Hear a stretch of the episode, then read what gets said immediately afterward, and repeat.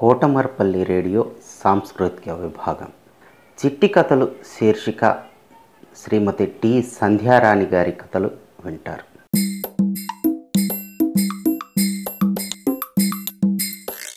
ప్రియమైన విద్యార్థులారా ఈరోజు నేను మీకు ఒక మంచి కథను చెప్తాను. వింటారా? కథ ఏమిటంటే భలే చీమ. భలే చీమ. ఒక చిట్టి చీమ అడవిలో ఆనందంగా జీవిస్తోంది. ఒకరోజు అది ఆహారం కోసం వెతుకుతుండగా తనకన్నా పెద్ద జంతువు కనిపించింది. అంతే భయంతో పరుగందుకుంది. కొంతసేపటికి ఒక కప్ప ఎదురొచ్చింది. చీమా ఎందుకలా పరిగెడుతున్నావు? అని అడిగింది. నాకన్నా పెద్ద జంతువు ఉంది అక్కడ అది నన్ను తినేస్తుందేమోని భయం. అని చెప్పింది. పెద్ద జంతువులు అనగానే కప్పకు కూడా భయమేసి వెనకాలే గెంతుకుంటూ పారిపోసాగింది.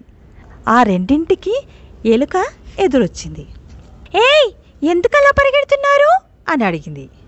అక్కడ ఒక పెద్ద జంతువు ఉంది అది మాకన్నా చాలా పెద్దది. మమ్మల్ని తినేస్తుందని పరిగెడుతున్నాం అని చెప్పాయి. దానికి ఎలుక అమ్మో పెద్ద జంతువా? నన్ను కూడా తినేస్తుందేమో? అనుకుంటూ వాటి వెనుక పరిగెత్తసాగింది. ఆ మూడింటికి ఒక కుందేలు ఎదురొచ్చింది. పెద్ద జంతువు అని తెలియగానే కుందేలు కూడా పరుగందుకుంది.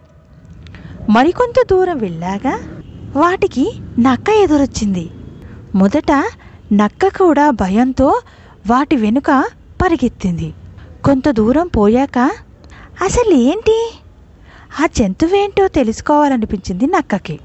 అందరినీ పిలిచి ఆగమంది. ఎంత దూరం ఇలా పరిగెత్తుతాం ఇక నేను పరిగెత్తలేను. చీమా అసలు ఆ జంతువేంటో చెప్పు. మృగరాజు రక్షణను కోరుదాం అంది.